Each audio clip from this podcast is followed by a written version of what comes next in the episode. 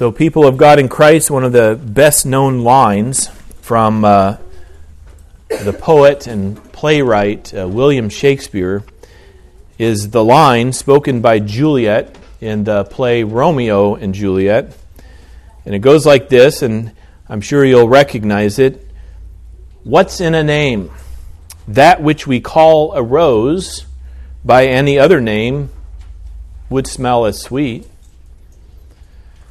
The literal point is that the word, the name, rose, does not determine the character of the thing it refers to. Um, we could all get together and uh, decide to call a rose by another name. We could call a, a rose a, a carnation, but it wouldn't change what we're referring to. But Juliet says these words in that famous balcony scene of the play because she's agonizing over the fact that her beloved Romeo is a Montague. He is a member of the arch rival family of her family, the Capulets. So she is lamenting his name, not that he's called Romeo, but that he is a Montague. And uh, she utters these words with an ardent desire for Romeo to be known by another name.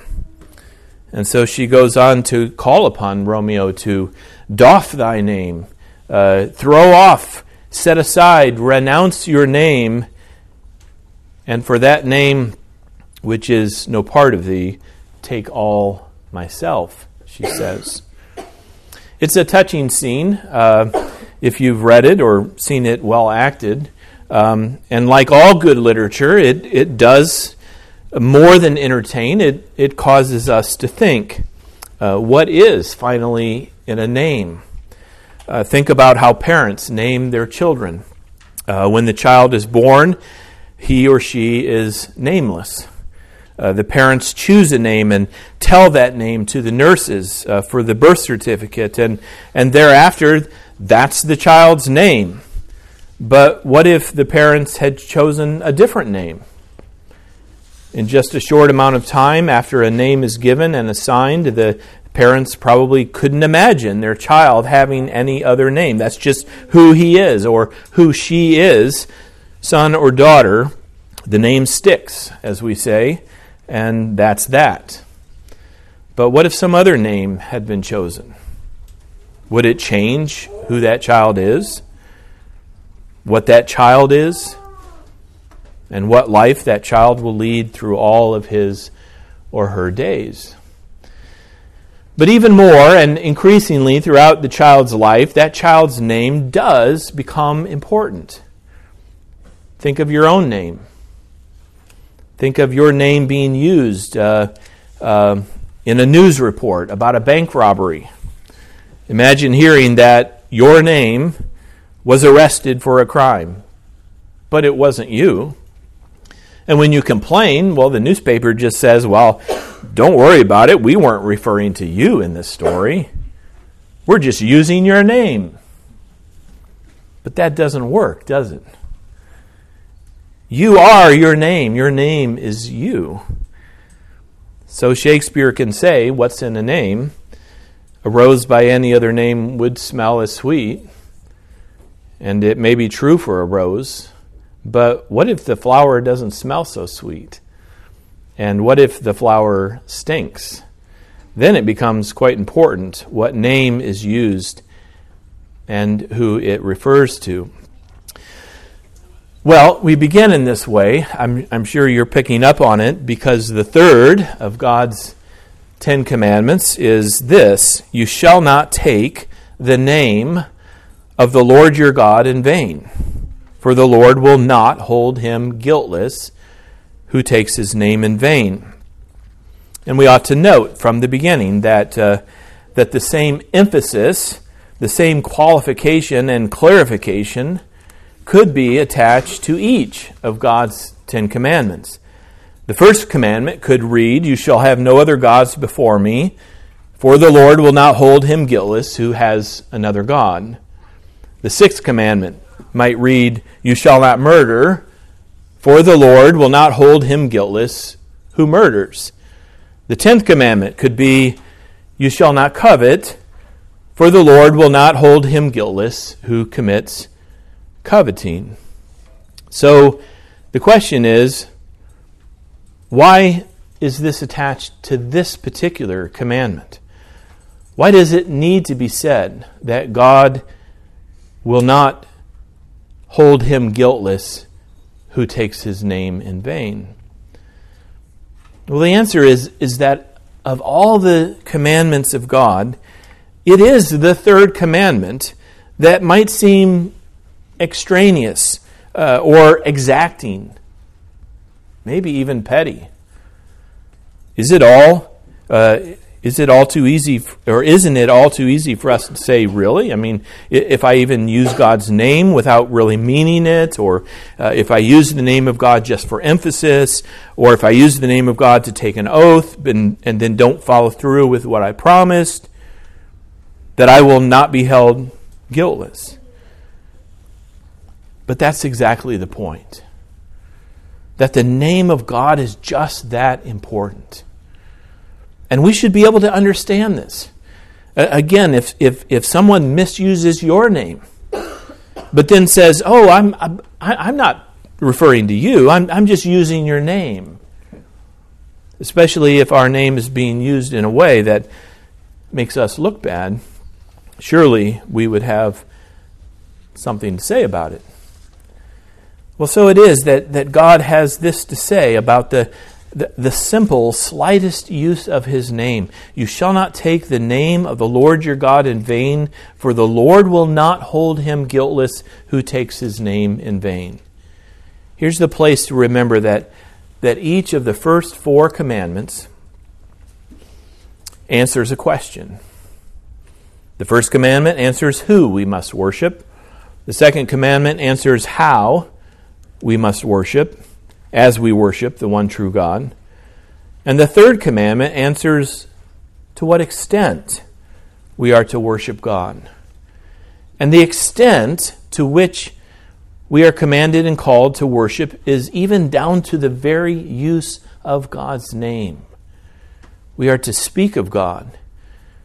We are to use the name of God only with reverence and awe.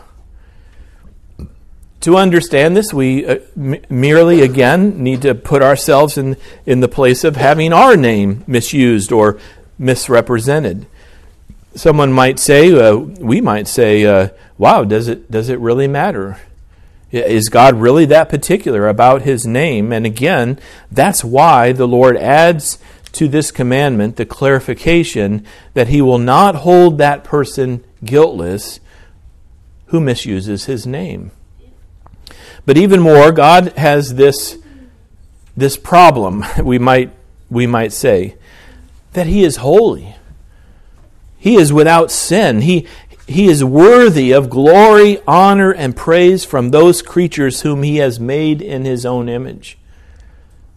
So, suppose you scored 100% on a test in school. Are you willing to see 50% written at the top of the front page? Are you okay to see 60% or 70% or 80% written in red at the top of the front page as it's returned to you, even if it said 90%? Wouldn't you flip through the pages to figure out what you got wrong? And if you flip through the pages and find no errors, nothing marked wrong, and yet it says 90%, at the top of the front page, that's not acceptable. That's not right. So here's God's problem, if you will that He is holy, He is perfect, He is without sin. And it would even contradict His holiness, His perfection, His sinless being, if He allowed even the slightest fault to be assigned to Him. We live in a day and culture in which the name of God gets uttered without the slightest actual reference to God. Oh my God, says the person aggravated by a red light, or by a hangnail, or by some other problem. Oh my God, says the person who is even faced with some greater threat. But there is obviously no real thought to God at all, no, no true crying out to God. And of course, it gets worse as the names of God get more specific, even down to, or we might say even up to, the name of Christ. Jesus Christ ought to be a name that is dear to us, more dear to us than any other name. And yet it gets used slightly, simply to express frustration or anxiety, without any real thought to the man, the Savior, the King who rules all nations. And so, a second point to consider, looking at uh, the third commandment, is the price of vanity. Here is another point to remember that as God issues his law, whether to Israel at Mount Sinai or to us here today, he is commanding his blessing.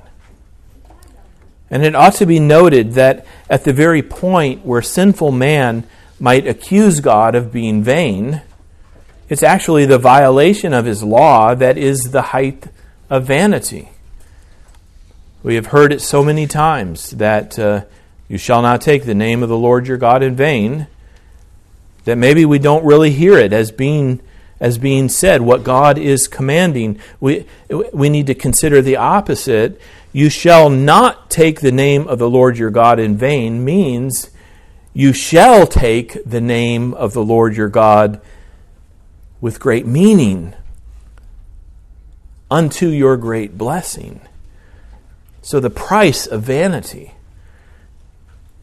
of, of misusing the name of God, is, is that you use up, in a sense, the cry for salvation. It's like, it's, it's like using a, a, a, a $100 bill when a $1 bill or even a quarter would do. Well, actually, it's not like that at all because here we're talking about salvation.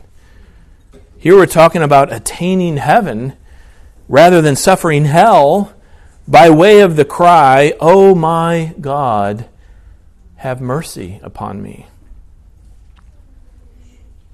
We hear, do we not? We hear the words, Oh my God, so often that when we hear them in God's Word, we, we might pull up short and say, wait, what? What, what, what, did, what did the psalmist just say? What did I just say when I, when I sang the words, Oh my God? Psalm 25, verse 2 says, Oh my God. But it follows with, In you I trust. Oh my God, in you I trust. Let me not be put to shame. Let not my enemies exalt over me. Psalm 38, verse 21 says, Do not forsake me, O Lord, O my God, be not far from me. Psalm 40, verse 8 says, I delight to do your will, O my God. But here is the vanity of the vain use of God's name that when we really need these words, they might sound foreign to us. Maybe they even sound wrong to us. But we need to, to use these words. We need these words to cry out to our God. The other vanity is the ubiquitous reference to my God. Really? Your God? Who are they really referring to? Certainly not the God of their salvation, certainly not to the God to whom they have been reconciled and by whom they have been adopted, so to be promised eternal life. My God, you say? Surely you are mistaken. I think here of the of the story of the of the Pharisee and the tax collector in the temple in Luke 18. The Pharisee is, of course, all about himself. And, and yes, he does give thanks to God that he's not a, a worse sinner than he is. But he appeals to his own goodness and not to the mercy of God. But the other, the, the tax collector, would not even lift up his eyes to heaven, but beat his breast, saying, God, be merciful to, be merciful to me, a sinner. Okay, so granted, he didn't say, Oh my God, but that's because he was just coming to have God as his God and to be a child of God, even by his cry, God be merciful to me, a sinner. But Jesus said that this man, rather than the other, the bad guy seeking mercy, rather than the good guy thanking God that he was not so bad, the bad guy went down to his house justified, saved. So, forever thereafter, this man, rather than the other, was able to pray, Oh my God, be merciful to me. Oh my God, I need your blessing today. Oh my God, lead me and guide me throughout my life. It strikes me that uh, those who misuse these words, oh my God, will be those who will have lost the opportunity to say, oh my God, in the last day of judgment. And it raises the point that if we have such a common view of God, so, so common that we can use His name without a thought to Him personally, and if it doesn't bother us to hear others so misuse his name, then do we really know him?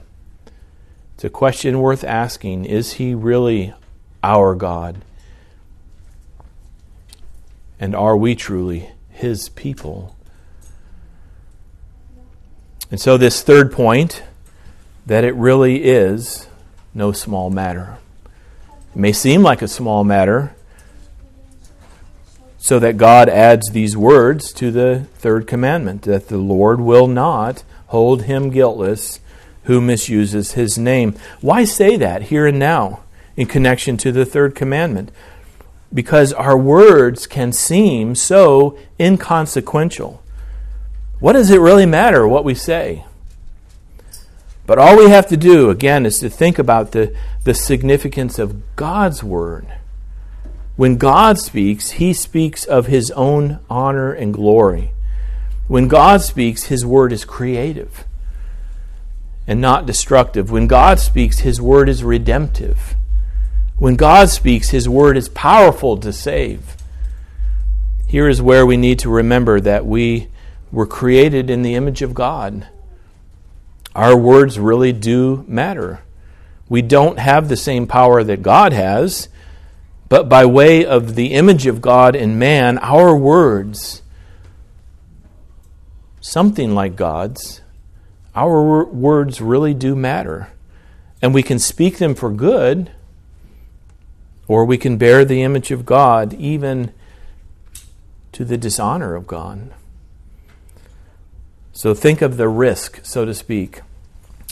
Think of the risk that Jesus took by calling his 12 disciples to follow him. These men came to be so identified with Jesus that their actions couldn't help but reflect upon him. Think of an employer who is hiring someone to work for him, so he says, Okay, I will take a chance with you. Welcome aboard. Don't let me down. The illustration doesn't quite work because the disciples did let Jesus down, and so do we. The poor behavior of the disciples did leave Jesus to look very bad. Really, that's the best you can do to run away as your master is being arrested, not stepping forward and testifying in, in your master's defense at his trial, not standing for your Savior as, as his enemies were seeking his death, even by crucifixion. So here we see the importance of answering the call of Christ to follow him. Here is the importance of understanding our own relationship to Christ as his disciples. And here is the significance of being called a Christian, of bearing the very name of Christ. It's like, it, it, it's not unlike a, a wife taking the name of her husband. It's not unlike a child being born or adopted into a family and bearing, therefore, the family name. It's not unlike these things because we are always living and acting as an image, a likeness thereunto.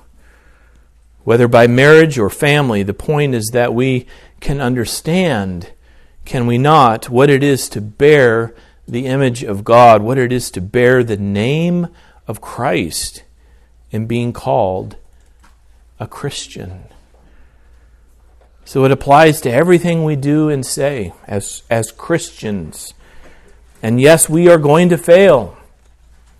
By our sin, we are going to misrepresent our Lord as we bear his name.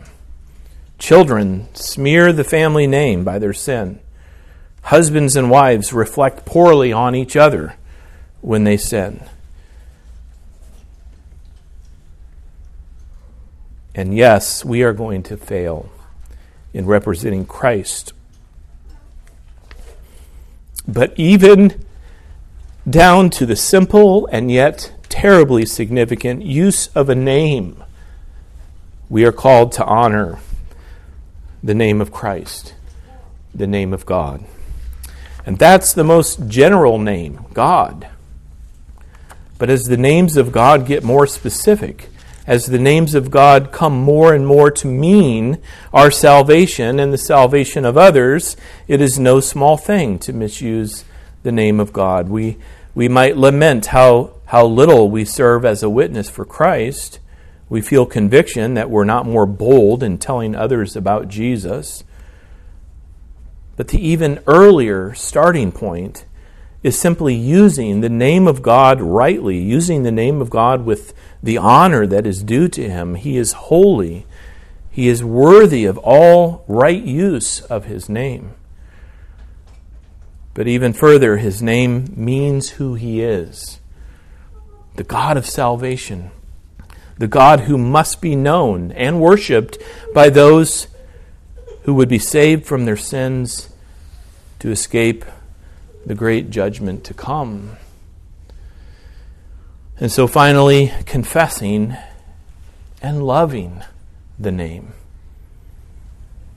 The negative side of the third commandment is that we are not to take the name of the Lord our God in vain. So let's start by reflecting upon the bare commandment. It, we might call it the bare commandment. Notice that it's the Lord. This is, this is the name, Yahweh, the covenant name of God. So God is not starting something new here. He is not he has not saved his people and then introduced himself to them.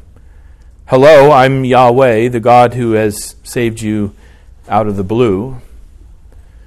That might that might happen to people, right? I mean, you uh, they get rescued from a burning building. They they get rescued from being lost in the wilderness somewhere, and, and then later, after the rescue, they get to meet their rescuer.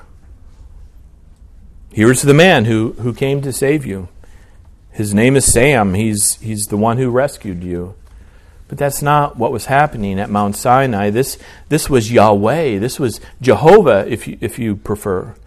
This was the God who told Abraham years prior exactly what would come to pass that his descendants would spend 400 years in Egypt before God brought judgment on the nation they served, and, and that afterward they would come out with great possessions.